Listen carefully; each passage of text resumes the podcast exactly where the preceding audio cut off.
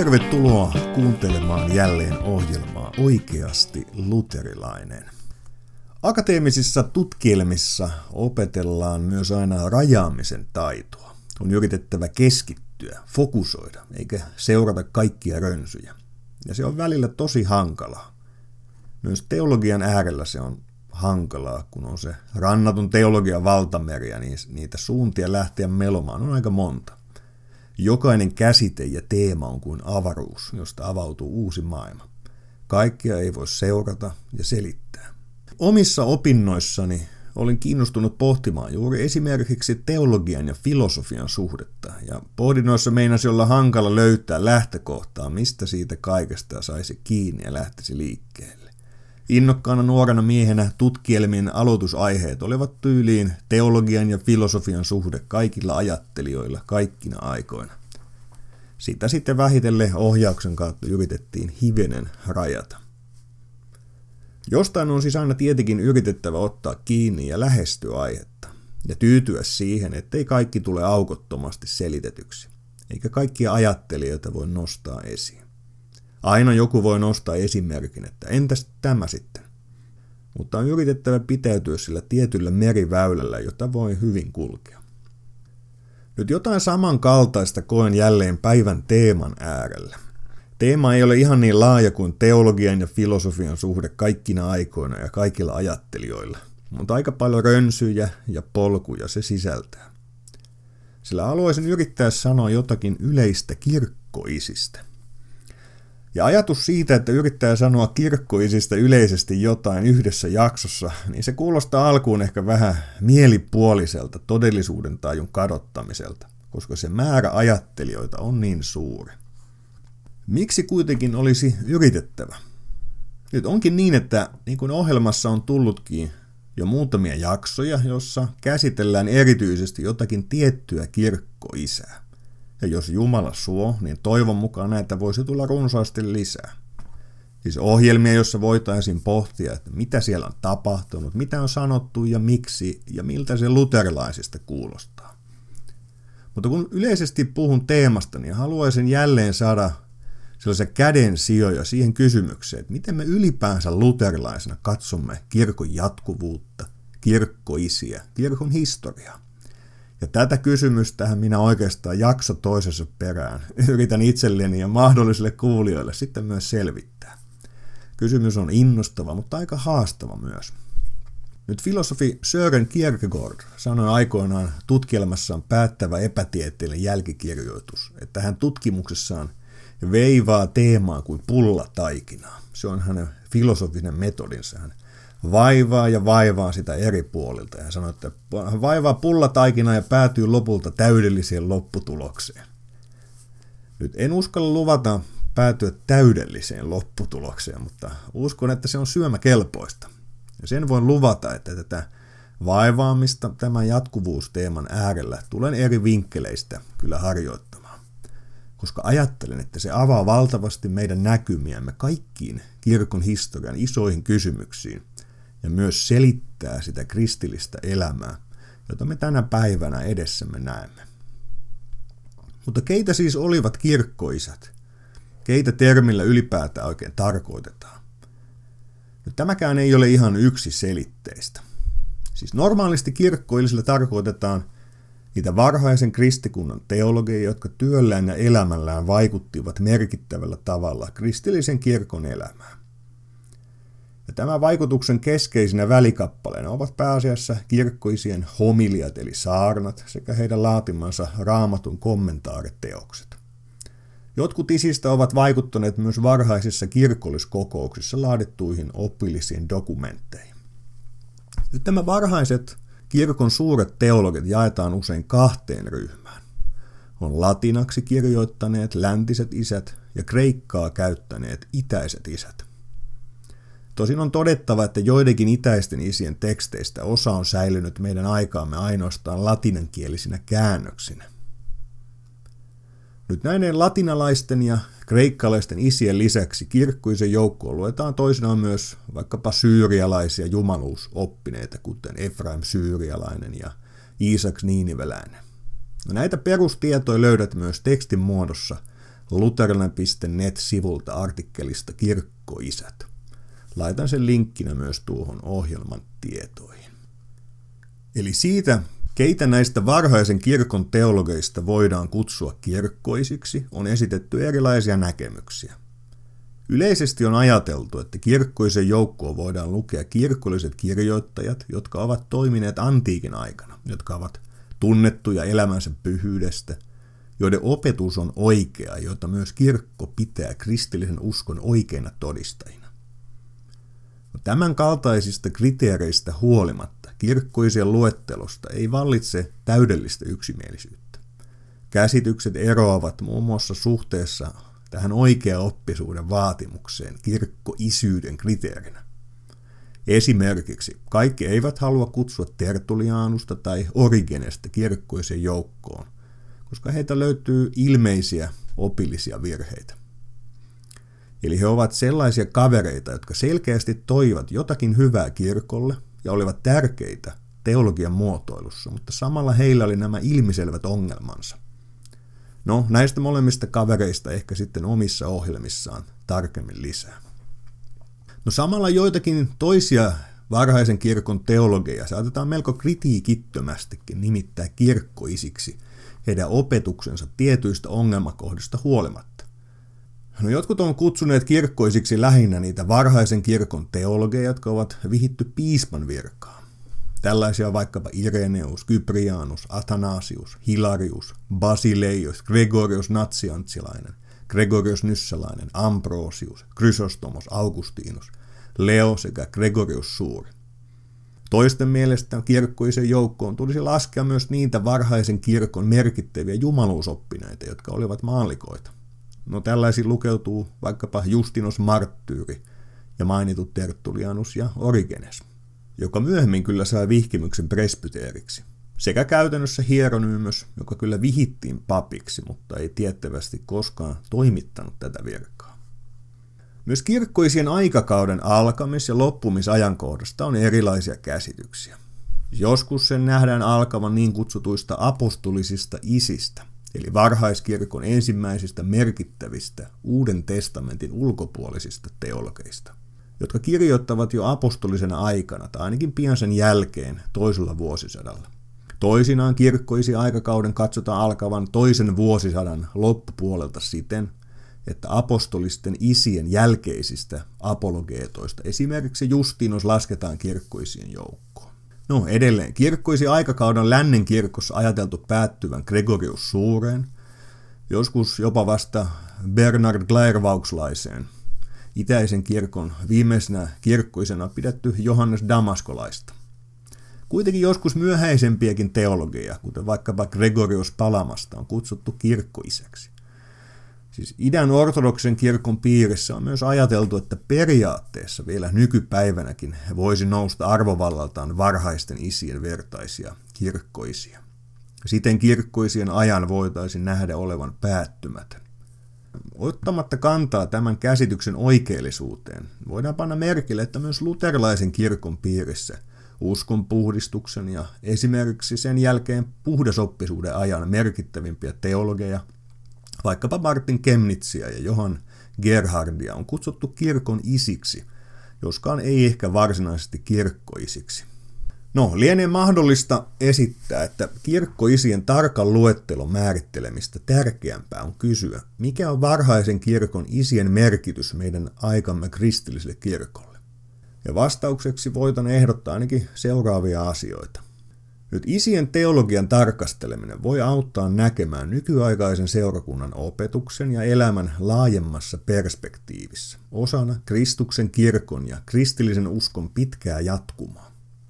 Siis jo luterilaiset isät liittivät tunnustuskirjojen loppuun todisteiden luettelon kokoelman kirkkoisien ja vanhojen kirkolliskokousten lausumia osoittaakseen, että uskonpuhdistuksen opettajat eivät kristologian opetuksessaan pyrkineet linjaamaan mitään uutta oppia, vaan pikemminkin liittymään siihen, mitä Pyhä Raamattu sanoo ja miten vanha, puhdasoppinen kirkko on asiasta aina opettanut.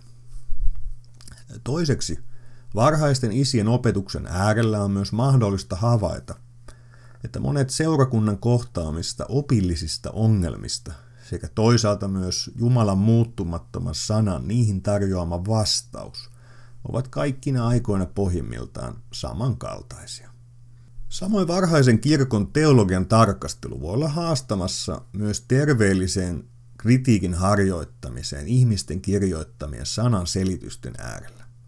Näin on siksi, että huolimatta oikea-oppisuuden vaatimuksesta kirkkoisyyden kriteerinä, myös joidenkin tällä kunnianimellä kutsuttujen teologian teoksista löytyy opillisia puutteita, jopa suoranaisia virheitä. Lisäksi joidenkin isien opetus on selvässä ristiriidassa toisten isien käsitysten kanssa. Ja sen vuoksi kirkkoisienkin tekstejä on arvioitava pyhän raamatun perustalta. Ja tästä me pääsemmekin hivenen dramaattiseen teemaan. Mikä on isien merkitys meille ja miten me suhtaudumme heidän ongelmakohtiinsa? Ja jälleen kerran me palaamme ihmettelemään tradition merkitystä. Sitä kysymystä emme kerta kaikkiaan pääse pakoon. Olisi yritettävä siksi veivata tätä pullataikinaa ja, ja ymmärtää sen tärkeyttä. Toisaalta nähdä tradition rajallisuus ja alisteisuus raamatulle ja samalla ymmärtää sen syvä merkitys. Ja siksi tätä kysymystä on vaan veivaatava. Sillä me kaikki joudumme tekemään valintoja isistä. Ja joudumme kysymään sitä, että mitä me ajattelemme siitä, kun luterilaisina sanotaan, että arvostamme historiaa ja isiä, mutta jos siellä onkin sellaista täsmentämätöntä ja sellaista, että me joudumme toteamaan, että siellä on monenlaisia haastavia kohtia, miten me ymmärrämme tämän tietyn jännitteen? Ja nyt tähän kysymykseen haluaisin yrittää tarjota muutaman ajatuksen. No tietyt kysymykset tulevat vastaan. Me näemme, että kirkossa on kehitystä ja se ei aina ole pelkästään hyvää. Tiettyjä asioita ratkaistaan, mutta ne siitä huolimatta kuitenkin jäävät. Esimerkiksi voisi sanoa, että vaikka kirkolliskokoukset ratkaisevat pelagiolaiskiistan, eli kysymyksen pelastukseen liittyvästä määrittelystä ja ihmisen kyvystä valita ja itse toteuttaa lakia, niin tämähän on se jatkuva kiista, joka vähän eri verkkareissa eri puolilla tulee vastaan. Ja yleensä onkin niin, ettei mitään kovin uutta tule. Samoja asioita eri aikoina vähän uudessa paketissa. Ja vaikkapa jo Tertulianuksen kysymys oli, että onko tarpeeksi menoa ja meininkiä. Ja tämän tyyppisiä asioita. Siis pelastusopin äärellä ja suhdetta kirkon Jumalan palvelukseen ja karismaattisen meiningin kaipuuseen on käsitelty 2000-luvun Suomessakin, yhden kerran jos toisenkin. Siis nämä kysymykset löytyvät jo varhaisilta vuosisadoilta. Nyt suuri luterilainen opettaja Martin Kemnitz kirjoittaa, kuinka on sangen hyödyllistä, vieläpä välttämätöntä, että kirkkoisien lukemiseen ryhtyvällä jo ennen on mielessään opetettuna metodi, että hän tietää, mitä kussakin kirjoittajassa on erityisen tärkeää ja kuin esiin kohoavaa. Missä on varottava kareja kohdissa, joissa he ovat puhuneet joko vähemmän taitavasti tai osuvasti. Paljon hyödyttää myös sen vertaileminen, että harkitaan, missä tilanteessa heidän on tullut sanottua jotakin epäsopivaa tai vähemmän huolellista ja miten toinen aikakausi myöhemmin on korjannut sitä, kun kiistoja on syntynyt. Siis kirkkoisät ovat seilanneet siellä samalla teologian valtamerellä ja tehneet tärkeitä löytöjä merikarttaan. Kuitenkin on samalla niin, että usein yksittäinen kirkkoisä tutkimusmatkallaan ei ole täydellisesti osunut kaikessa. Me joudumme näkemään ristiriitoja, isompia ja pienempiä kirkkoisien välillä – ja siten arvottamaan sitä perintöä, joka meille on aiemmalta kirkolta jäänyt. Ja siten onkin lohdullista, että kirkkoisille tulee myös usein vastaan tämä ajatus siitä, että heidän työnsä ja ajattelunsa on Jumalan sanan alla. Ja sen varaan on asiat laitettava. Oma hankaluutensa on myös siinä, että toisten teksteistä on säilynyt välillä katkelmia ja palasee sieltä täältä. Erityisesti kiistoista, mutta ne eivät välttämättä aina esitä tasapainoisesti kokonaisteologiaa. Miten siis lukea isiä? Ei ole järkevää olettaa, että isät olisivat kaikessa osuneet maaliin ja siksi meidän pitäisi seurata heidän mielipiteitään kaikessa. Joskus voi käydä siten, että jos puuttuu riittävä yleiskuva historiasta ja ei ole tullut tutuksi kirkon isoja nimiä, sitten tulee joku roomalaiskatolinen tai ortodoksinen apologeetta, nostaa sitten tukun lainauksen ja sanoo, että katsopas nyt oi luterilainen, tässä opetetaan näin. Miksi et sinä usko ja opeta samalla tavalla? Miksi et opeta samalla lailla kuin kaikki isät? Sitten jotkut, jotka ovat masentuneet sellaisen populaarikulttuurin kristillisyyden pinnallisuuteen ja etsivät historiallisuutta, haksahtavat siihen, että tämähän kuulostaa hivenen erilaiselta kuin reformaattoreilla. Kai minun sitten täytyy näin ajatella. Nähdäkseni tämä tapahtuu usein sellaiselta kristilliseltä taustalta, jossa on eletty vähän juurettomina, vailla historiallista näkökulmaa kristinuskoon. Ja kun se ajatus syttyy, niin sitten otetaan sieltä kaikki mahdollinen, kaikki traditio onkin ihanaa ja hyvää. No, on hienoa, että tähän tradition merkitykseen havahdutaan. Mutta sen sijaan siihen yksinkertaistettuun väitteeseen, jota joskus vaikkapa idästä esitetään isien yksimielisyydestä, niin olisi vain syytä ottaa rauhassa ja vähän pysähtyä, niin voi hahmotella, että sieltä löytyykin melko monenlaista ajatusta. Ja vaikka toisin esitetäänkin, niin tämä konsensus patrum, eli isien yksimielisyys, ei ole mitenkään kovin selkeä asia. Siihen usein viitataan, mutta se on hankala osoittaa. Joskus asia esitetään siten, että meidän täytyy nyt vain palata yksittäiseen kirkon hetkeen, jolloin kaikki oli hienosti ja täydellisesti. Oli se sitten ensimmäisille vuosisadoille, oli se sitten johonkin keskiä hetkeen.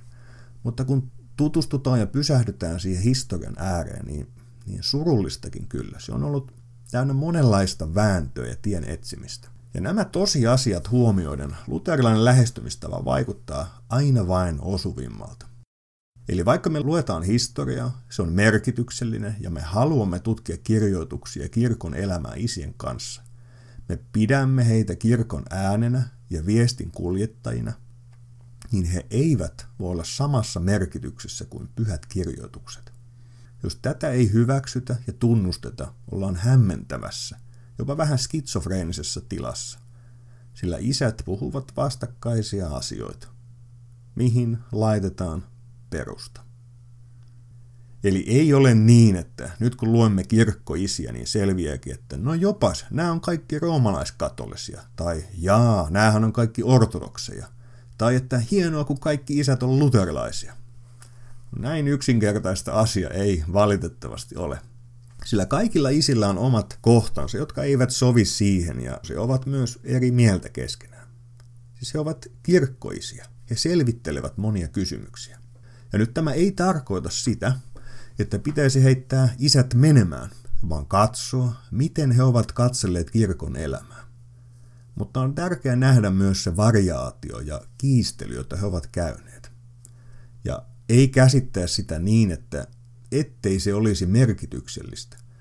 Ja ei olisi merkityksellistä löytää totuutta tai etsiä, mutta nähdä, että varhaisesta kirkosta löytyy vaikkapa niin pelastususkon kautta, sieltä löytyy myös hyvinkin lakihenkisiä näkemyksiä. Siis on monia asioita, joista selkeästi nähdään, etteivät ne samaan aikaan pidä paikkaansa. Niistä on kiistelty, ja välillä toinen näkemys on vähän voitolla ja välillä toinen. Ja sitten on erikseen sellaiset kysymykset, joissa käydään raja, onko kyseessä kristinuskoa ensinkään. Sitten löytyy myös erityisiä asioita, joista me nähdään, ettei ole ollut kiistelyä. Esimerkiksi pelastusnäkemyksessä on välillä ollut hyvinkin paljon epäselvää. Mutta voitaisiin sanoa esimerkiksi niin, että varhaisilta vuosisadolta ei löydy sellaista ajattelijaa, joka ei olisi sakramentalisti, joka ei ajattelisi, että Jumala toimi ihmeellisellä tavalla armon välineiden kautta. Se, että pyhässä kasteessa Jumala lahjoittaa uuden elämän ja kuinka Jumalan palveluksessa pyhä ehtoollinen on sen kokoontumisen keskus ja miten se on kuolemattomuuden lääke. Tämä on ikään kuin se iso viesti, jonka varhainen kirkko minusta meille antaa. Ja kun luterilaisena lukee näitä isiä, niin ei ole minusta mitään ongelmaa nähdä itseään tällä jatkumolla. Me kokoonnumme samalla lailla sanan ja sakramenttien ääreen. Monesta asiasta toteaisimme, että varhaista määrittelyt ovat riittämättömiä tai joku isä hahmotellut asioita ongelmallisesti. Mutta ei se tarkoita, ettemmekö me olisi samassa kirkon jatkumossa. Ei ole myöskään sellaista isää, joka ei olisi kirkollinen kirjoittaja. Kirkko-oppia eri lailla pyöritellään myös näihin sakramentteihin liittyen. Sieltä löytyy aina kirkko, ikään kuin se perusasetelma. Itsestäänselvä lähtökohta, että että ollaan sillä tavalla kirkollisia teologeja. Samoin raamatun arvovalta on semmoinen kuin itsestäänselvä peruslähtökohta.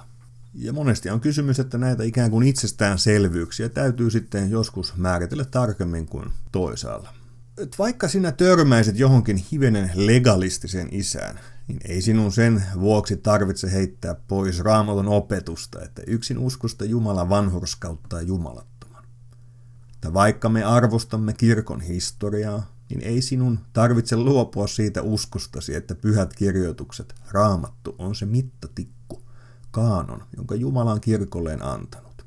Tämän kaanonin on kirkko myös tunnustanut, vetänyt viivan sen alle ja todennut, että tällä meitä täytyy koetella. Ja sinä saat niiden lisäksi omistaa juuri Jumalan pyhissä lahjoissa uuden elämän. Tämä on se usko, minkä varassa kirkko on elänyt varhaisinakin vuosina ja sumuistinkin määritelmien keskellä.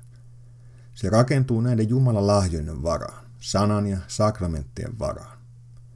Ja perinteinen luterilaisuus haluaa juuri yhä uudestaan julistaa oman uskon kokemuksensa heikkouteen masentuvalle tai oman palavuutensa pienuuteen synkistyvälle. Että älä katso itseesi, älä rakenna hiekalle, vaan rakenna Jeesuksen Kristuksen lahjojen varaan. Rakenna kalliolle. Rakenna siihen sanan, sanan varaan, jossa Jumala lupaa olla läsnä ja lupaa armonsa. Ja rakenna armon välineiden varaan, jossa hän on sinua varten. Niin kun me luemme kirkkoisiä, niin meidän täytyy ymmärtää, että he ovat kirjoittaneet aikana, jolloin samanlaista historiaa ja sen perspektiiviä ja samanlaista valmiiksi tehtyä työtä ei ollut olemassa.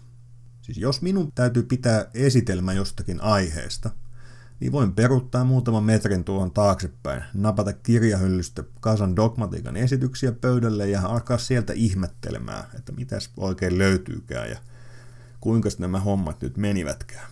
Nyt kuvittele itsesi tilanteeseen, jossa kirjoittaisit maailman ensimmäistä kristillistä dogmatiikkaa. Muut aina myöhemmässä kristillisessä kulttuurissa rakentavat aiemman varaan ja käyttävät hyväksi jo valmiiksi tehtyjä jäsennyksiä niin se elämä näyttää kovin toisenlaiselta silloin. Mutta ajattele, ettei mitään tällaisia muotoiluja tai termistöä ole. Siksi on hyvä nähdä, etteivät kirkkoisät ole kaikessa osuneet maaliin. Sehän on suorastaan niin hyvinkin ymmärrettävää. On hyvä säilyttää tietty armollisuus ensimmäisille dogmaattisille muotoilulle. On todettava asioita, jos he ovat nähneet asioita ongelmallisesti ovat ehkä jopa kehottaneet suorastaan väärin asioihin tai vähintäänkin heidän määrittelynsä ovat olleet epätarkkoja. Toisaalta tästä ei pidä tehdä sitä johtopäätöstä, että kyse olisi jostakin aivan muusta kirkosta tai meidän pitäisi jotenkin negatiivisesti suhtautua heihin. Ei, ovat omalla paikallaan omassa tilanteessa kristillisen kirkon kilvoittelijoita, sen työn edistäjiä, jatkajia, rakentajia. Niin, olen pastorin työssäni useasti törmännyt tilanteisiin, jossa ihmiset tuntuvat olevan hengelliseltä maisemaltaan hyvin kaukana. Mutta kun alkaa vähän selvittää käsitteitä ja mitä oikeastaan tarkoitetaan, niin välimatka ei olekaan kovin suuri. On tietty kulttuuri, jossa eletään ja millä tavalla ilmaistaan asioita. Ja kirkkoisissä on liuta suuria oppineita ihmisiä ja pyhiä kilvoittelijoita, mutta siitä huolimatta heillä ei aina ollut valmista käsitteistöä tai tehtyä työtä kaikkien maailman asioiden kanssa. Siksi jos luet isiä, niin on hyvä miettiä, mitä hän kirjoittaa, kenelle hän kirjoittaa, mitkä ovat ne ajan kysymykset, missä teologiaa tehdään, mitkä ovat resurssit, jotka on käytössä, mikä on se maailma hänen ympärillään. Yksi hyvä apu asian ymmärtämiseen on myös se, että onko joku isä vaikkapa ennen Nikeaa tai Nikean jälkeen. Miten paljon on yhteistä perintöä jo ollut.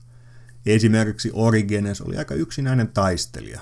Ei ollut kauheasti ikään kuin jengiä ympärillä, jonka kanssa hän olisi peilannut asioita. Ja siksi näinkin on, on, on tärkeää, että on, on, on kulttuurin ympärillä taistelutovereita, joiden kanssa voi pyöritellä näitä asioita. Ja siksi on meille tärkeää koittaa suhtautua heihin ystävällisesti. Se ei tarkoita, ettei väärää sanota vääräksi, mutta ei meidän ikäviä tarvitse olla. Emme ole täällä vetämässä lättyä näitä kirkkoisia, vaan, vaan ymmärtämässä heidän merkitystään kirkon elämän sana saattajina. Pelkästään tämä tekee monia lausuntoja paljon ymmärrettävämmäksi. Moni teologinen asia vasta hahmottuu. Siksi onkin sanottu isien lukemisesta, että vähän hämmentävistäkin lausunnoista, että monissa kohdin noista asioista, kun on täysin tajuttuna se syy ja tilanne, miksi hän puhuu niin kuin puhuu, niin silloin kyseistä isää voidaan lukea ilman loukkaantumista ja hedelmällisesti. Ja sitten jos katsotaan apostolisia isiä tai kirkkoisiä, niin, niin luterilaisuus ei väitä, että sieltä löytyy selkeästi ja tarkasti muotoiltu vanhurskauttamisoppi, jonka myöhemmin löydämme tunnustuskirjoista. Ei, mutta kaikki ne keskeiset ajatukset, mihin nojataan, se perustus ja minkä varassa kristillinen elämä on ja mitä se heijastaa, niin ne ajatukset sille sieltä kyllä löytyvät. Ja siksi me haluamme edelleen samalle perustalle rakentaa. Samoin kirkon historiaan ja kirkkoisiin liittyen vastaamme tulee kysymys ongelmallisista traditioista. Mistä ne kasvavat ja miksi? Mutta sen ääreen olisi oikeastaan pysähdyttävä teema kerrallaan. Mistä oikein jokin asia kasvaa ja kumpuaa? Niin, ortodoksinen kirkko kunnioittaa suurena esimerkiksi Basileius suurta. Kemnitz ansaa meille esimerkin siitä, mitä on kunnioittaa, kuitenkaan, kuitenkaan niin, ettei kaikessa voi liittyä ajatuksiin. Hän kuvaa, kuinka osuvasti Basileius kuvaa vanhurskauttamisesta kirjoituksessaan nöyryydestä. Siis hänen mukaansa vanha kirkko ei syyttä kutsunut häntä suureksi. Kuitenkaan ei voida kieltää, että joissakin paikoissa hän puhuu huonosti ja sopimattomasti, vaikkapa tahdon valinnasta ja perisynnistä. Joitakin hänen lausumiaan Augustinus lieventää ja puolustaa Julianusta vastaan. Kun otetaan huomioon noiden aikojen tilanne, lausumia voidaan punnita oikein. Silloin leimusivat suurimmillaan areiolaisten mellakat, eikä väitelty vain herjauksilla ja huudolla, vaan usein myös jopa kirkoissa jouduttiin miekkasille. Ambrosius puhuu hyvin vanhurskauttamisesta, mutta ongelmia voi jossakin muissa määritelmissä joskus. On huomioon arvosta, että ennen Augustinuksen aikoja monet asettivat luottamuksesta liiallisesti isien auktoriteettiin. Mutta kun harhaopettajat halusivat vakiinnuttaa harhojaan ilman raamattua pelkästään isien huonosti lausumien kohtien pohjalta, he ajoivat Augustinuksen siihen – että hän usein kirjoituksessaan toisti tuon väitteen, joka on aivan välttämätön kirkossa. Nimittäin uskon kohdat on koeteltava yksin kanonisten kirjoitusten pohjalta, mutta muiden kirjoituksia on luettava siten, että niiden kohdalla on lupa olla hyväksymättä ja hylätä se, mikä ei sovi yhteen kanonisen totuuden kanssa. Yksinkertaisesti on tehtävä ero erilaisten traditioiden välillä. On huolehdittava, ettei kirkkoon jää välttämättöminä sellaista, jotka eivät ole apostolien määräämiä tai suoraan heidän seuraajiensa kautta nousseita. Sillä monenlainen inhimillinen aines, monenlaiset väärinkäsitykset, ajan filosofioiden ja ajatussuuntien paine ja tausta synnyttää myös ongelmallisiakin lähestymistapoja. Niin kuin tänäkin päivänä, kirkoissa kasvaa tietynlaisia käytäntöjä – mutta sitten joskus aina sitten vedetään myös jarrusta ja todetaan, ettei vallitseva kehitys olekaan aina ollut ihan kohdillaan. Siksi luterilaiset ovat korostaneet, että tietyistä traditioista me löydämme viitteitä jo pyhistä kirjoituksista, apostolien ajalta ja varhaiselta kirkolta. Ja emme suinkaan halua niitä hylätä, vaan me mielellämme harjoitamme niitä, jos ne vastaavat aikamme tarpeita ja ajassamme julistavat kirkon sanomaa, säilyttävät kirkon jatkuvuutta. Ei siis siten, että niiden tulisi olla välttämättä ajanmukaisia, mutta mikä tahansa vanha tapa ei välttämättä ole hyödyllinen kirkon uskon kirkastamiseksi 2000-luvulla. Mutta samalla on huomattava, että monet isät, kun he antoivat ohjeita aikansa kirkon elämään, niin ei heillä ollut ajatusta, että nyt he antavat jonkin ikuisen lain kaikille myöhemmille sukupolville. Saati, että se tulisi olla Jumalan sanaa rinnastettava. Joskus voi myös käydä niin, että kirkko on erilaisten inhimillisten traditioiden raskauttama, että kaikkein olennaisimpia ei pidetä enää tärkeinä ja ne alkavat hukkua, ja kaikkein välttämättömimpien asioiden äärelle ei työskennellä samalla pieteetillä ja vaivalla kuin pitäisi. Mutta ehkä tätä kautta voi löytyä myös se ikkuna ymmärtämään, miksi samalla kun isät ovat tärkeitä, niin on tärkeää myös oppia sanomaan, ettei kaikki ole aina hyvää. Ja joistakin isien pohdinnoista myös sitten kasvaa isoja asioita myöhemmin. Kuten viittasin, niin ongelmallisesta kehityksestä näemme joskus, että on kuin se pieni siemen, joka kylvetään puutarhaan tai jostain filosofian mystisistä tuulista sinne lennättää. Se kasvaa siellä puutarhassa ja joitakin rikkaruohoja ja omia kukkasia sinne nousee. Se on aluksi aivan pienen pieni verso, joka siellä kasvaa, mutta kun aikaa kuluu, niin se kasvaa suureksi pensaaksi.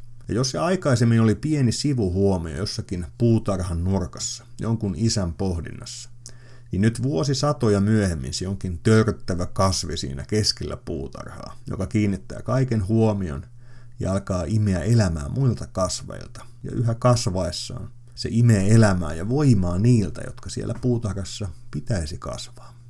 Ja joistakin iduista sitten kasvaa niitä törttäviä pensaita. Ja siksi oli tarpeen myös uskon puhdistus. Mutta näitä olisi melkein katsottava teema teemalta. Mutta samaa pulla taikinaa veivaamme. Traditio on tärkeää, mutta traditio tarvitsee aina myös peilin. Jotakin, joka on sen yläpuolella ja vastapäätä. Ja isät itse asettivat tällaiseksi pyhän raamatun. Ehkä vielä lopuksi jotain konkreettisia esimerkkejä traditioiden ääreltä. Muistan erään kerran, kun istuin kahvilassa erään ortodokseen kirkkoon kuuluvan teologian opiskelijan kanssa. Ja puheeksi tuli vanhat filokaliat. Ne ovat siis tällainen vanha kokoelma kilvoittelija isiin kirjoituksia. Totesin, että itsekin olen niitä koittanut käydä läpi ja ammentaa hyvää materiaalia omaan julistustyöhön ja opettamiseen. Ajattelin, että kuulija olisi ilahtunut, että luterilaiset arvostavat kirkon perintöä ja käyvät läpi kilvoittelija isienkin aineistoa, mutta vastaus olikin aika jäätävä. Jäätävä kavahdus. Mikä sinä olet valitsemaan isien teksteistä? No, en varmaan kukaan. Toisaalta kirkon opetusvirka on vihitty ihminen. Siksi joudun hieman suodattamaan asioita ja arvottamaan niitä. Kaikki ei ole yhtä hyvää. Emme päässeet tästä kohtaaman ihmisen kanssa ihan täyteen yksimielisyyteen. Voi olla, että nuorena ja kiivaana tulee joskus lausuttua usein tarpeettomankin tiukasti, mutta yhdenlaista kulttuurisesta erosta tämä kyllä kertoo ja kuvasi. Siis todellisuudessa on niin, että myös ortodoksit tietenkin joutuvat arvottamaan erilaisten lähteiden välistä. Siis kun katsotaan vaikkapa erämaa isien opetusta, niin ei se kaikki ole ihan timantin kirkasta matskua, joka kannattaisi copy-pastata 2000-luvun saarnoihin. Siis filokalia ei tarvitse kauaa selailla, kun tämän kyllä huomaa. Niin, siis se on mielenkiintoinen kurkistus tiettyjen isien maailmaan. Perusote on aika kaukana 2000-luvun maisemasta. Jollakin erämaa isän kilvoituselämässä vilisee demonien aiheuttamia himoja ja sydämen tilan pohdiskeluja. Välillä ne huvittaa, välillä on myös hienoja löytöjä. No nykyisen lukijalle ne on suuremmaksi osaksi vähän junnaamaa. Päällimmäiseksi nousee kirjan keskeisinä ajatuksina, jotta on nöyryyden, kuuliaisuuden ja ahkeruuden korostus, laiskuuden ja himojen välttäminen. Ja näiden saralla se voikin auttaa mielen kirkkautta, mutta hankalampaa aineistoa myös kyllä on. Välillä nousee lukijalle mieleen pettymys, miten vähän on konkreettista annettavaa. Munkit ovat yksinkertaisesti niin sfäärissä, ettei oikein saa kauheasti irti arjen kilvoittelua. Sisältää se toki paljon hyödyllistäkin materiaalia. Yleisajatuksena niitä lukiessa tuli, että ne filokaliat puhuu oikeista asioista, mutta välillä ihan väärässä kontekstissa. Suurimmaksi asiaksi nousee jonkinlainen himottomuuden saavuttaminen. Ja samalla voimakkaasti tulee esiin, miten ortodoksinen kulttuuri ihailee maailmasta vetäytymistä. Ehkä sitä, että kilvoiteltaisiin arjen keskellä, Samalla voi tulla esiin myös erilainen peruskäsitys. Monilla itäisillä isillä ikään kuin ihminen luonnostaan on valoisa, jota sitten himot tulevat häiritsemään ja täytyy saada pois. Rankalla työllä on löydettävissä asioita nykyaikaan. Opetus, kunnianhimosta, rahanhimosta ja niitä kohtaan on hyvä, mutta kokonaisuus muodostuu niin raskaaksi, ettei tätä oikein voi suositella. Tiivistyksenä voisikin sanoa, että yksittäisiä hauskoja innostavia juttuja, mutta kokonaisuus on sen verran mystistä himottomuuden veivaamista, että konkreettinen anti on vähäinen. Ehkä ne on vain munkeille. Elämän keskellä kilvoittelemalle tuntuu kovin kaukaiselta maailmalta. Mielenkiintoista, että tämäkin ajatus siellä oikeastaan esiintyy, että pitääkö mennä pois maailman keskeltä, että voi kilvoitella. Tämä on yksi esimerkki erilaisesta asioiden kohtaamisesta ja erilaisista kulttuureista. Kysymys siitä, miten me luemme tätä traditiota, miten me luemme näitä isiä. Pitääkö kaikki ottaa sieltä annettuna vai voinko pitää sen, mikä on hyvää, ja lempeästi laittaa syrjään sen, mikä ei ehkä ole niin hedelmällistä ja palvelevaa. Nyt esimerkiksi ortodoksinen kirkko ja luterilaiset lukevat näitä eri tavalla.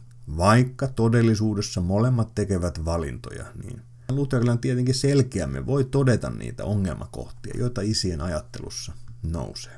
Niin, filokalian opettajat ovat isoksi osaksi läntisille kavereille hieman vieraampia. Pääosinhan kirkkoisilla sitten viitataan näihin moniin tunnustettuihin niin sanottuihin suuriin kirkkoisiin, kuten edellä todettiin.